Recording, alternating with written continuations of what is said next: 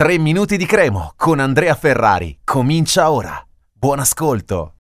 Manca poco, pochissimo a Cremonese Lecco, finalmente domani si torna in campo nella nostra casa, allo stadio Zini. Eh, la Cremonese va alla ricerca del quinto successo consecutivo tra campionato e coppa. Sarebbe importantissimo perché c'è ancora un gap da colmare con le primissime posizioni, anche se come dicevamo ieri la partenza in campionato, nonostante il cambio d'allenatore che ha rallentato un po' la situazione, la, insomma è stato un inizio con 22 punti. Non sono certamente pochi, però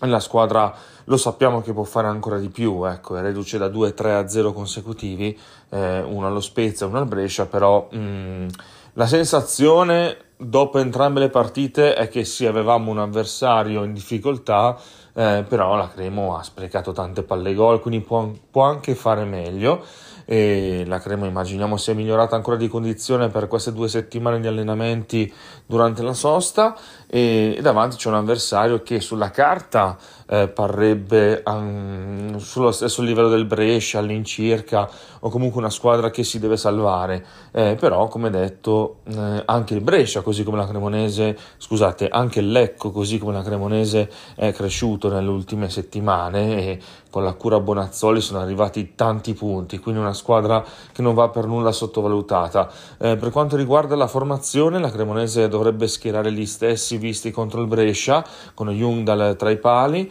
Eh, l'unico dubbio potrebbe essere proprio in difesa, perché eh, Tuia ha acquistato, ha conquistato più spazio. E, e, quindi potrebbe anche essere pronto dopo le settimane di rodaggio, era stato preso dagli svincolati e, e tutto ad essere titolare e in quel caso sarebbe titolare sul centro-sinistra al posto di Bianchetti. Comunque il ballottaggio è 50-50 perché Bianchetti è sicuramente un leader della squadra e Stroppa punta molto su Bianchetti, ma punta tanto anche su Tuia. Eh, quando è esordito in Coppa aveva detto questo è un ragazzo con, eh, con qualità, eh, non è solo un forte difensore, ma ha anche proprio caratteristiche da leader e quindi gli piace molto. Quindi Tuia potrebbe anche fare il titolare davanti alla difesa centrale Ravanelli Antonelli a destra Antov e il resto della squadra al solito, quindi Sernicola a destra, eh, Zanimacchi a sinistra per le fasce, eh, Pickel favorito su Collocolo anche se Pickel rientra dalla lunga trasferta solita con la Repubblica Democratica del Congo,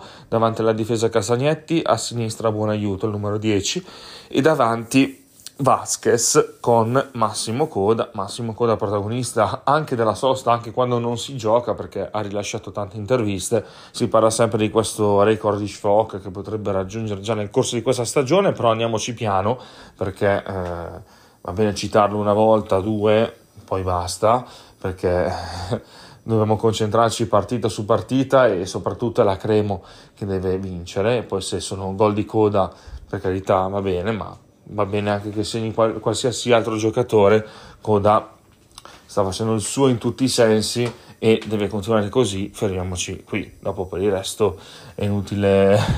portare eventualmente sfortuna, ecco, quindi eh, ce lo godiamo pian piano partita dopo partita, poi se raggiungerà Schwok bene, altrimenti non fa nulla. Diretta su cuoregrigiorosso.com dalle ore 14, ci ritroviamo con il podcast e con tutti i commenti lunedì. Un saluto, forza Cremo.